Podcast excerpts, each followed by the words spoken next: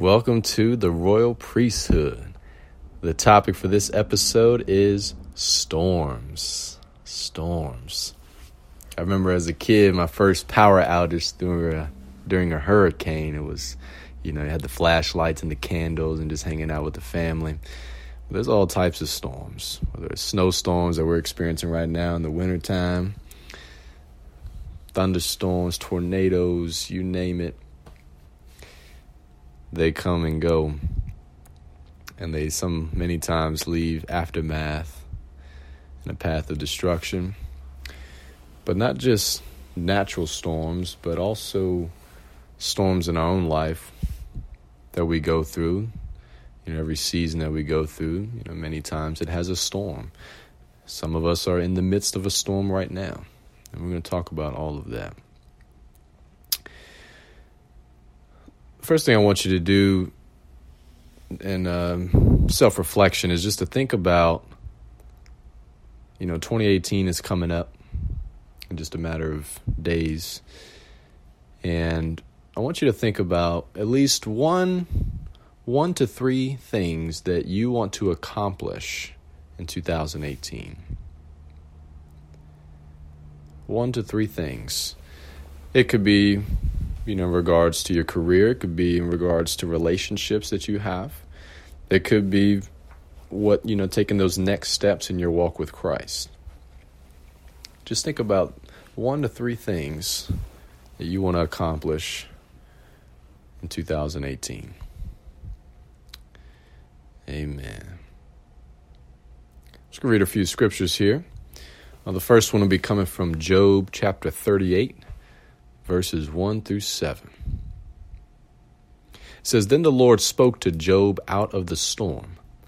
He said, Who is this that obscures my plans with words without knowledge? Brace yourself like a man. I will question you, and you shall answer me. Where were you when I laid the earth's foundation? Tell me if you understand. Who marked off its dimensions? Surely you know. Who stretched a measuring line across it?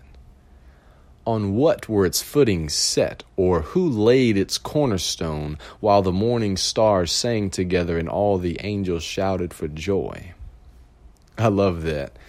You know, if you read the book of Job, you know his story. And just to see towards the end of the book, God challenges Job and asks him these questions. You know, it's like uh, essentially like, "How dare you question me?" You know, I'm the the creator. How dare you question me? So it's so good, and it just provides perspective. Amen. Uh, the next one will be from Psalm chapter nine, verses nine and ten. It says, "The Lord is a refuge for the oppressed, a stronghold in times of trouble. Those who know your name trust in you, for you, Lord, have never forsaken those who seek you." I know many times I've been in a storm in my own life, and you know it, it's tough sometimes. The struggle is real, uh, but it take it takes that leap of faith and to really trust God all the way through through your storm. And He's always there, folks. He's never gonna forsake us. Amen. James chapter one verses two through four says, "Consider it pure joy, my brothers and sisters." Whenever you face trials of many kinds, because you know that the testing of your faith produces perseverance. Let perseverance finish its work so that you may be mature and complete, not lacking anything. Amen. There's a purpose in our storms. Joshua chapter 1, verse 9 says, Have I not commanded you? Be strong and courageous. Do not be afraid. Do not be discouraged, for the Lord your God will be with you wherever you go. Amen. So good. Next one is in Deuteronomy chapter 31, verse 8. It says, The Lord Himself goes before you and will be with you. He will never leave you nor forsake you. Do not be afraid, Do not be discouraged. Just another point in Scripture reinforcing the idea that we're supposed to be courageous. We don't need to be discouraged if God is on our side. Amen. I love that it says that He goes before us and He'll be with us. So He's already ahead of us. He's already at the finish line of our victory. He's already at the other side of our season. Amen. But He's also walking alongside us and walking with us through the storm. So good. I have two more here. Uh, the next one is from Psalm chapter 89, verses 8 through 9. It says, Who is like you, Lord God Almighty? You, Lord, are mighty, and your faithfulness surrounds you. You rule over the surging sea. When its waves mount up, you still them. Amen. He has total control, folks. Total control. And the last one here is from Matthew chapter 8, verses 23 through 27. Then he got into the boat, and his disciples followed him. Suddenly, a furious storm came up on the lake, so that the waves swept over the boat. But Jesus was sleeping. The disciples went and woke him, saying, Lord, save us! We're going to drown. He replied, You of little faith, why are you so afraid? Then he got up and rebuked the winds and the waves, and it was completely calm. The men were amazed and asked, What kind of man is this? Even the winds and the waves obey him. Amen. Such a cool illustration of the power of God. I just want to think about storms, just in the natural sense, um, in terms of weather. You know, we think about storms, we think about, you know, tornadoes, rain, droughts, uh, hurricanes, snowstorms, blizzards, tsunamis, earthquakes, all those different things. And I wonder, you know, just to correlate storms in the natural sense to storms in the spiritual sense, it's all about perspective. You know, so, so for example, if we think about a storm in someone's life, you know, let's say let's say we pick the term rain. You know, rain can be seen in different ways. Rain can be seen as multiple trials entering someone's life at one time. You know, people say when it rains, it pours, one bad thing after the next, just weighing you down, wearing you out. But then going to see the other side, another perspective of rain, you see it as God's mercy and grace raining down on someone's life, resulting in this spiritual cleansing, if you will, right? So just think about different terms um, of weather and of storms and correlate them with either a storm in your life or a storm in you know a family member's life or a friend's life. And just think about the perspective shift right?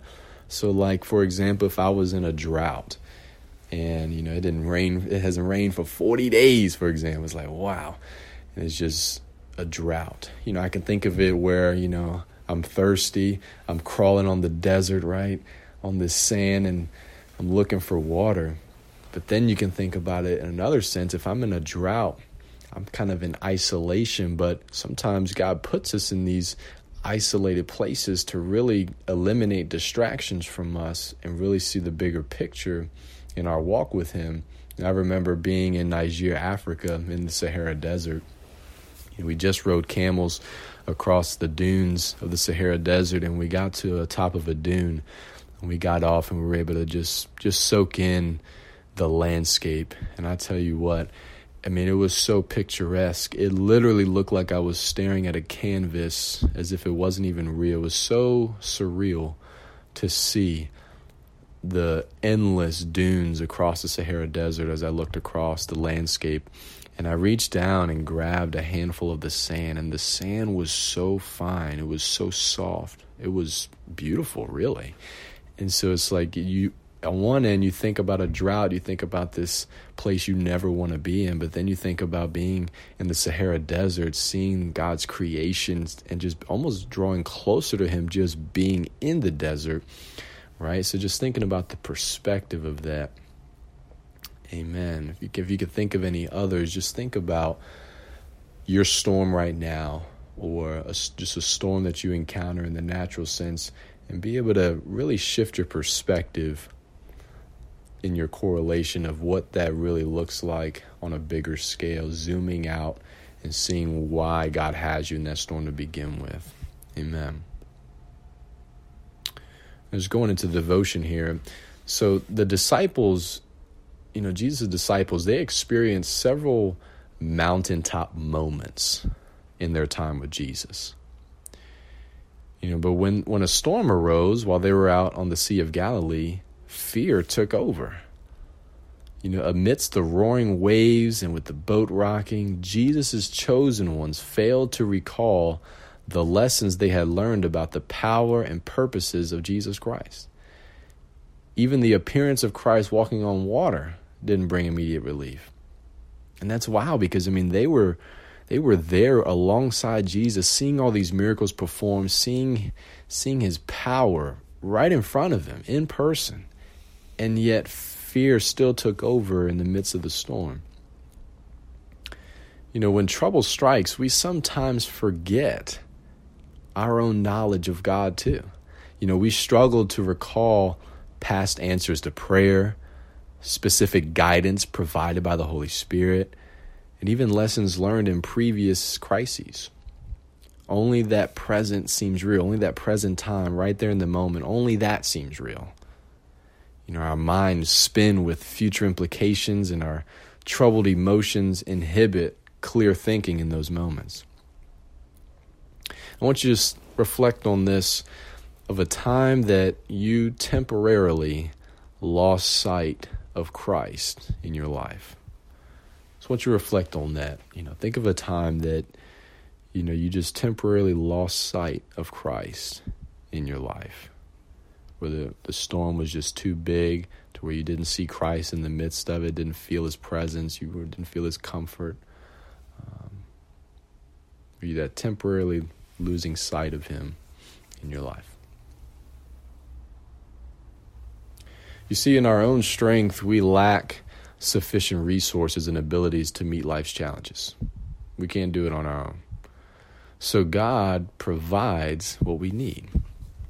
Our suffering is never a surprise to the Lord.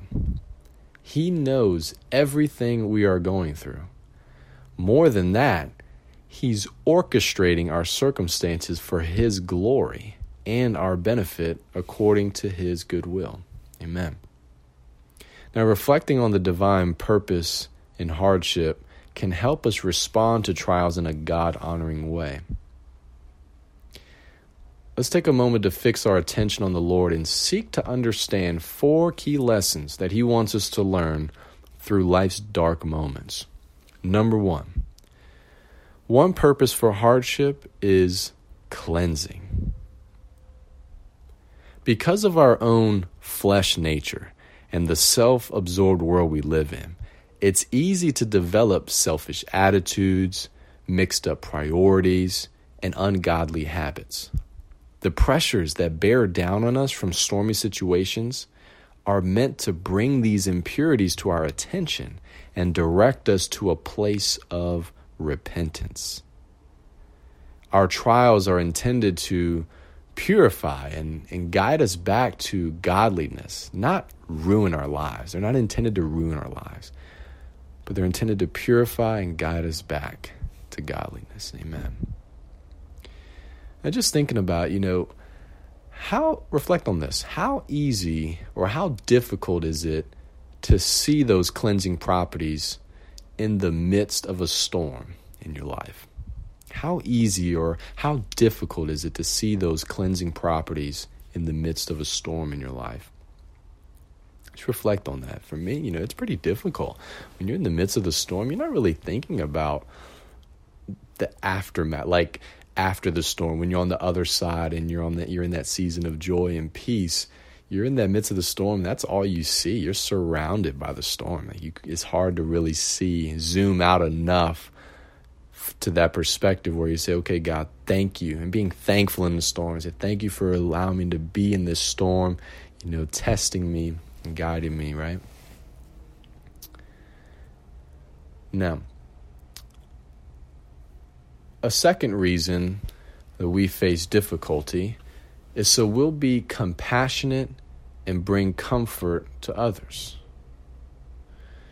God's work in our lives is not intended solely for us. It's designed to reach a world that does not recognize or acknowledge Him. The Lord uses our challenges to equip us for serving others. As we experience suffering, we will learn about God's sufficiency, His comforting presence, and His strength to help us endure. Our testimony during times of difficulty will be authentic. And those to whom we minister will recognize we know and understand their pain. How good is that? So good. Think about this. You know, what credibility would we have with people in crisis if we never experienced a deep need for ourselves? You know, what credibility would we have with people in crisis if we never experienced a deep need? And that's where that compassion really comes to life when we've actually experienced a dark hole. We've experienced a storm ourselves. Uh, we've been in that cave uh, where we've ran from God before, or we didn't see God in the midst of the storm, and we needed that comfort and, and God's presence in that. When we've when we've walked through that, it wasn't just for us. You know, we're we're then better prepared to minister to someone else, especially if it was a similar circumstance. You know, you know sometimes you're talking to someone and they share what crisis they're going through, what storm they're going through right now. You know, it's tough to really say, "Oh, yes, I understand what you're going through," if you haven't actually gone through it. You know, of course, you can always say, you know, I haven't gone through that, so I don't fully understand. That sounds really hard. That's really tough.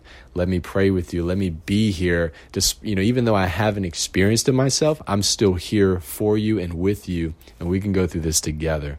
You know, it's so powerful when you're able to, you know, cry along someone who's crying and really, you know, almost take on some of that that weight with them so they know they're not alone. But it's it's it's even more powerful when you've actually experienced something that someone's gone through. You say, you know what, I understand how you feel because, and then you can share that testimony, and they're so encouraged by that. Amen. So there's a purpose. There's a purpose. Uh, third, the third lesson here is God promises us He'll provide a path through any trial we face. See, the disciples probably wondered how long the storm would last and whether they would make it safely to shore. Most likely, they probably wished it never happened. But had they somehow avoided this storm, they would have missed the demonstration of Jesus' power over the sea and the wind. The frightening situation was transformed into a revelation of the Savior's divine nature. You know, God wants to make his power known through our trials as well. So good. So the first the first thing was that one purpose for hardship is cleansing. A second reason we face difficulty is so we'll be compassionate and bring comfort to others. Third, God promises us He'll provide a path through any trial we face. And the fourth thing here, the most important thing he gives us, is an awareness of his presence. Amen. You see, at first, the disciples believed they were alone in a terrifying storm. When they initially spotted Jesus, their fear increased. They thought he was a ghost. But as they recognized him, their fear changed to relief and hope. Similarly, we may not sense God's presence during a crisis, but He has promised to always be with us. You can find that in Hebrews 13, verses 5 and 6. You see, the assurance that the Lord will never leave, that provides immediate comfort. It provides an infusion of courage, and it provides a sense of confidence to endure, a sense of confidence to go the long haul, right? just to continue pressing on, especially when it's hard. Amen. Now just just reflect on this. What are some, you know, practical ways that we can encourage ourselves or that we can encourage others of God's presence in the midst of a storm? And just think about some practical ways that we can actually encourage ourselves, that we can encourage others of God's presence in the midst of a storm. You know, of course, you know, the Word of God is so encouraging, right, for ourselves, but also for others. Um, praying with someone, you know, praying to God, just really, really allowing God to understand, you know, because He already knows and understands your thoughts and emotions, but sharing those with Him, being open, being transparent, really letting Him know your raw emotions, how you're really feeling. It's okay. He can handle that. You can share that with Him because He's there to comfort us and to really give us that discernment, that wisdom, so that we can see more clearly, more clear how this storm is really affecting us and setting us up or preparing us for the next season in our life. Amen. You see, no one enjoys suffering. But in the hands of Almighty God, trials become tools. Amen. He uses hardship to shape believers into the people he intends them to be. Jesus allowed the disciples to experience the fear and anxiety of being in a boat on a raging sea. He permitted them to suffer because he had something far more important to teach them. He wanted the disciples to recognize their own helplessness, His sufficiency, and their dependence on Him. So today, you know, ask God to reveal His abiding presence in the midst of your trouble. And remember, He always provides for your spiritual needs to help you both endure and grow stronger in your Christian faith. Amen. Let us pray. Heavenly Father, you're just such an awesome God. So awesome.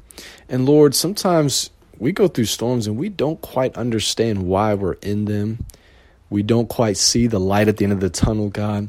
But Lord, I just ask that you enable us to trust you all the way through. Lord, I just ask that you bless each of us with courage. Comfort us, God. I just ask that you just wrap your arms around us, Lord, especially in those dark moments, so that we can just feel your love, feel your embrace, because your word says you will never leave us nor forsake us. And your word is 100% true, so we have to trust you because you are our creator. You wake us up every single morning so we can trust you, even in the midst of a storm. Lord, I just ask that you give us that endurance so we can withstand these storms and we can learn so that we can become better individuals for you, better disciples for you, and more compassionate for others. Lord, we just trust you right now. We love you and we thank you. In Jesus' name we pray. Amen.